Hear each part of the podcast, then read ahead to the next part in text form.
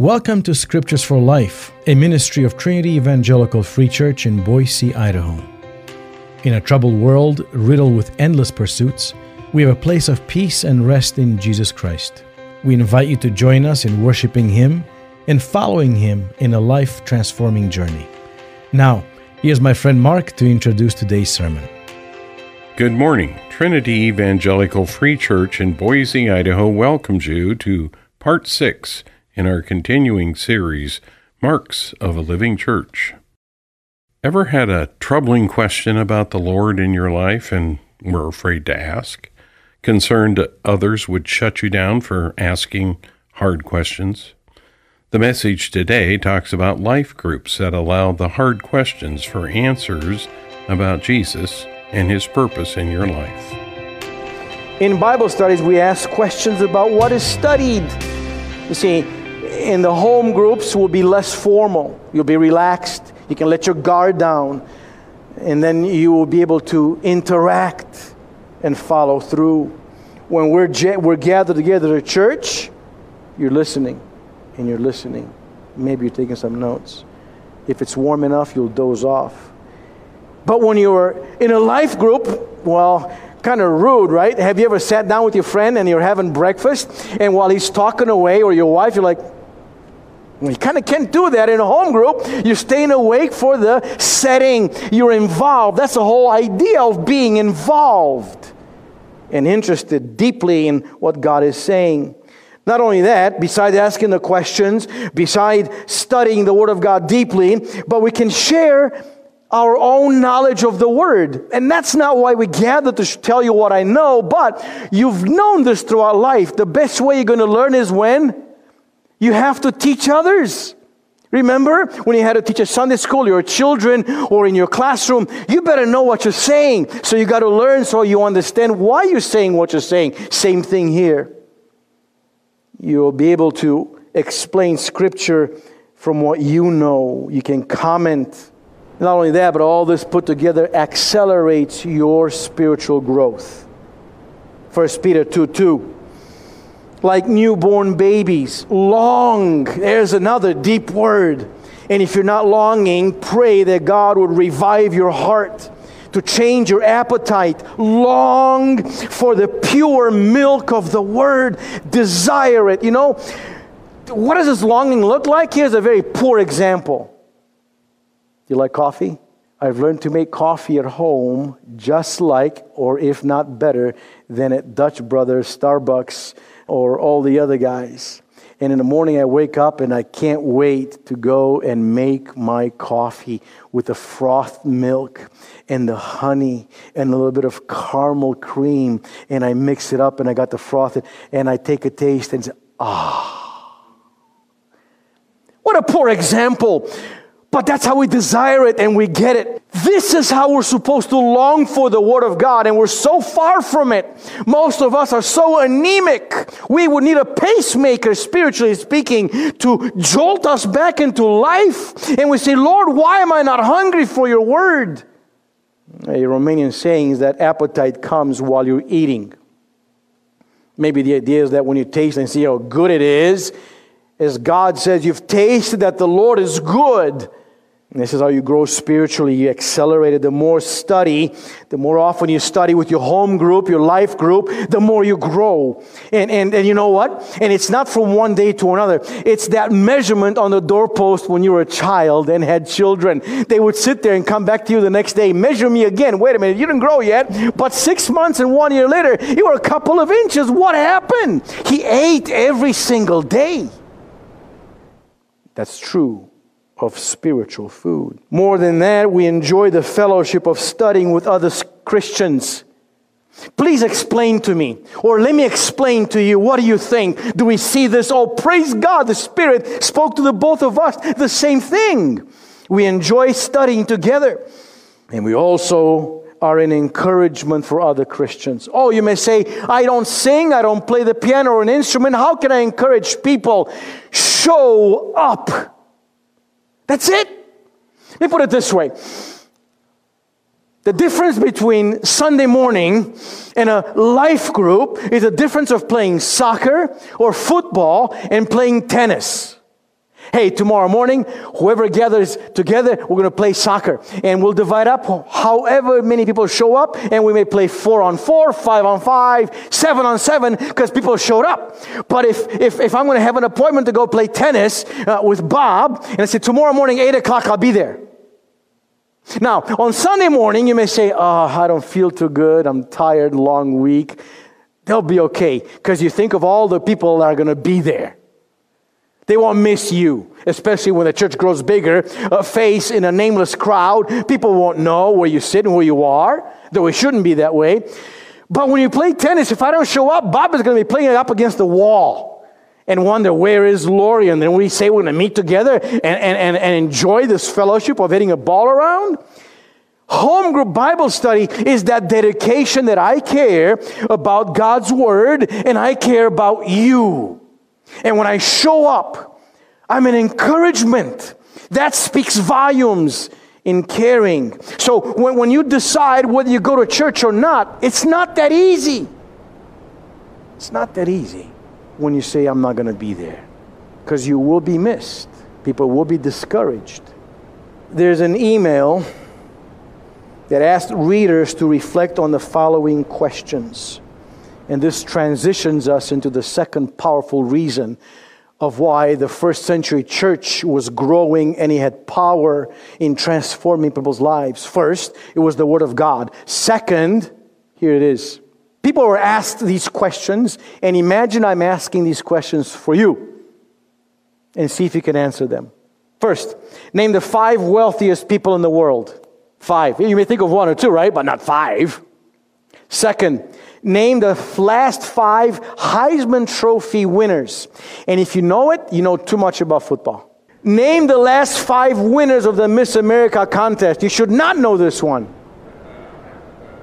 But even if you did, if you tried, you wouldn't be able to think of it. Four, name 10 people who have won the Nobel Prize or the Pulitzer Prize. I can think of a couple that did but shouldn't. Maybe you can too. But you can't. Name the last half dozen Academy Award winners for Best Actress and Actor.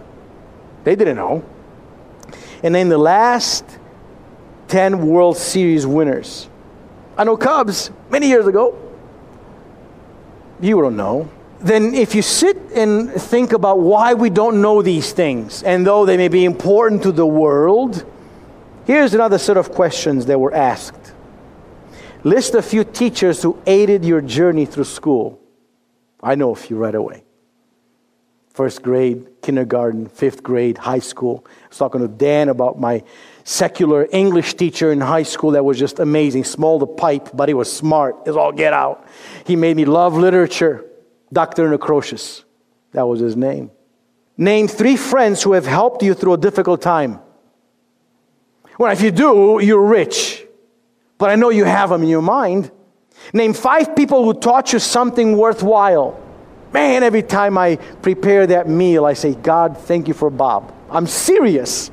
He introduced me to this cooking thing, and it's funny about this cooking thing that you get boxes, and I've sent a whole bunch of people free boxes, and they react to those free boxes of food just like people react with the gospel.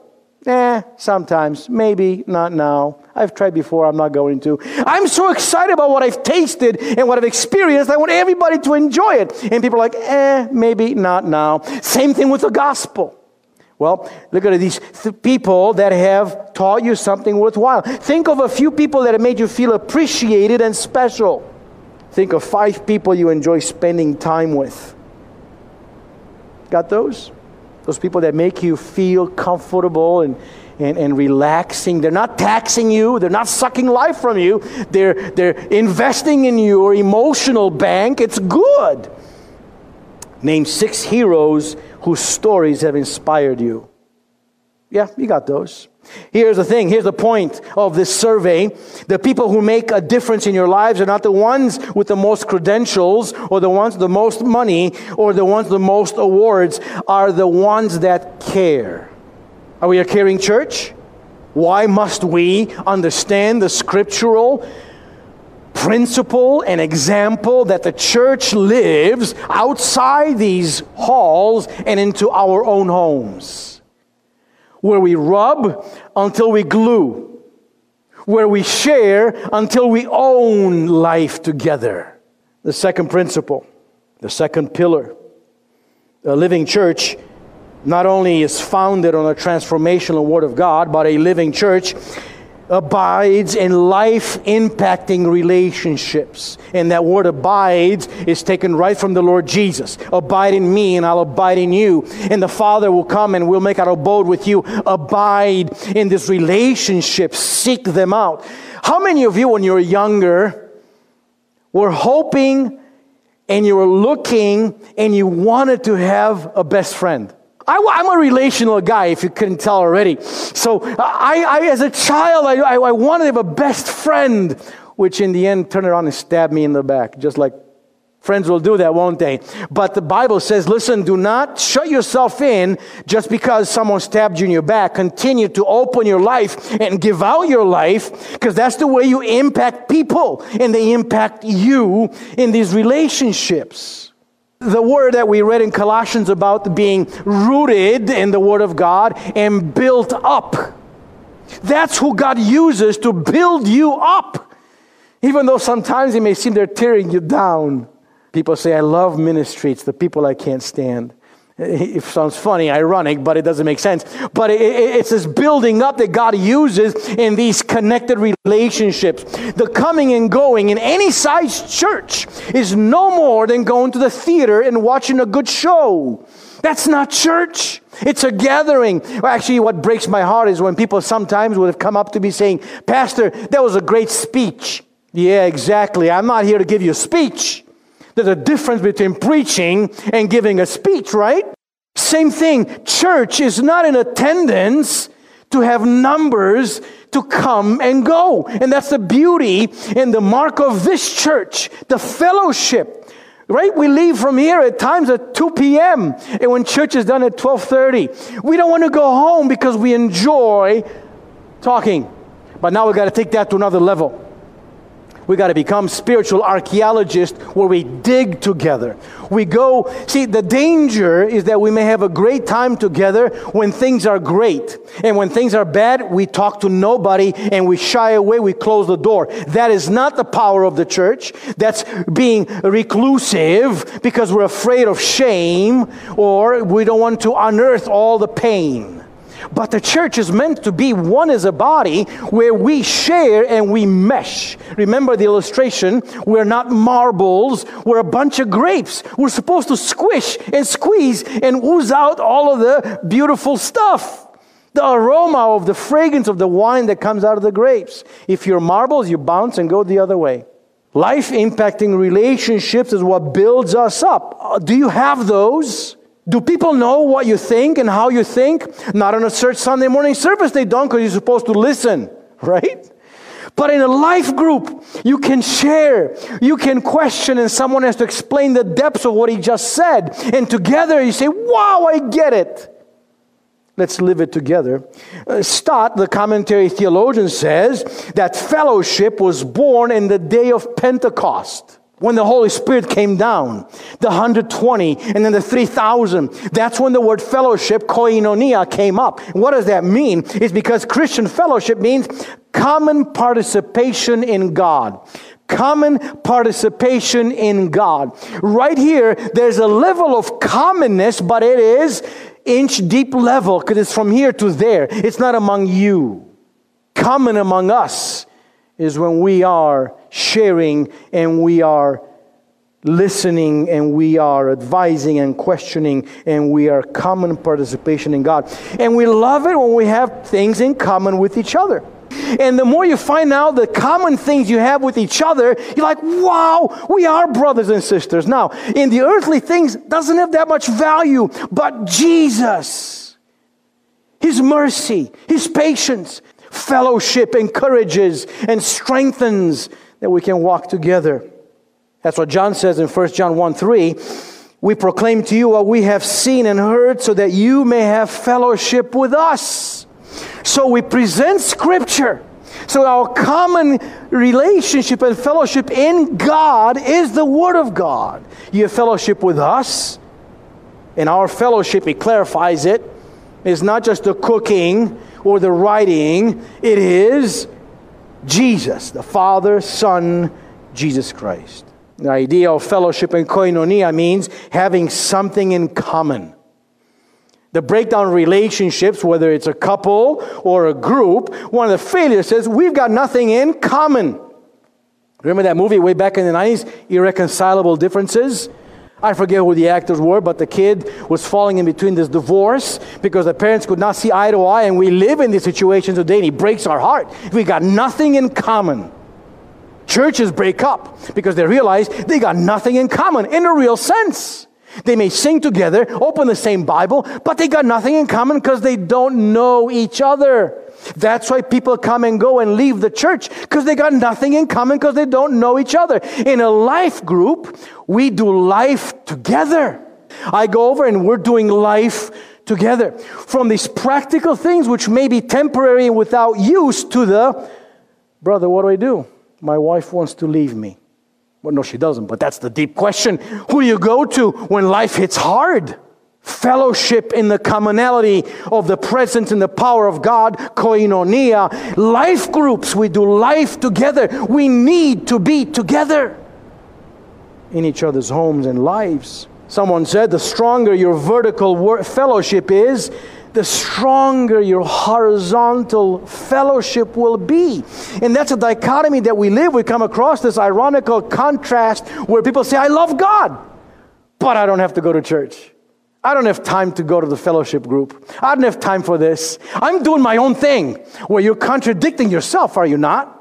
If you find yourself out of fellowship with God, you will begin to find yourself out of fellowship with the other believers around you. They're intertwined tightly. Why don't you want to spend time with God's people? Because you're not spending time with God. Because when you spend time with God, the Father, you find out how much He loves the children. So you're like, oh, if I'm going to make daddy happy, I'm going to love what He loves. God loves people. God loves His church. Jesus died for her. How can I not live my life for the benefit of the church? Common phrase that I mentioned earlier, a bit different. I don't like to be with other Christians very much. They all seem to be hypocrites. And then if we were biblical like Paul, we would say, of which foremost I am the biggest hypocrite. All right, we're going to finish with this point. Why the fellowship? Because I'm not trying to convince you to marry me, okay? right? You got a problem. If he opens up and he shows a diamond ring and, and, and, says, Will you marry me? And her reaction is, Ah, what are you doing? What are you doing? And he's trying to convince her, I can cook, I'm a good husband, I'm good looking, I'll serve you. If you're trying to convince someone to marry you, you've lost your direction, right? You can't convince, you, you, what, you can't force love on anybody, right? But if you begin to fall in love with God, He'll take care of all the other things. And by the way, being connected in a life group is for your own benefit. For all the blessings and protection and the uplifting and the wisdom and the comfort and the direction and the protection that a church and a life group gives. That's the church. Because we can all, if you want to be, become members at Costco. Pay your dues and go get what you want, as much as you want, and then go home. First of all, or first of all, and the end of it.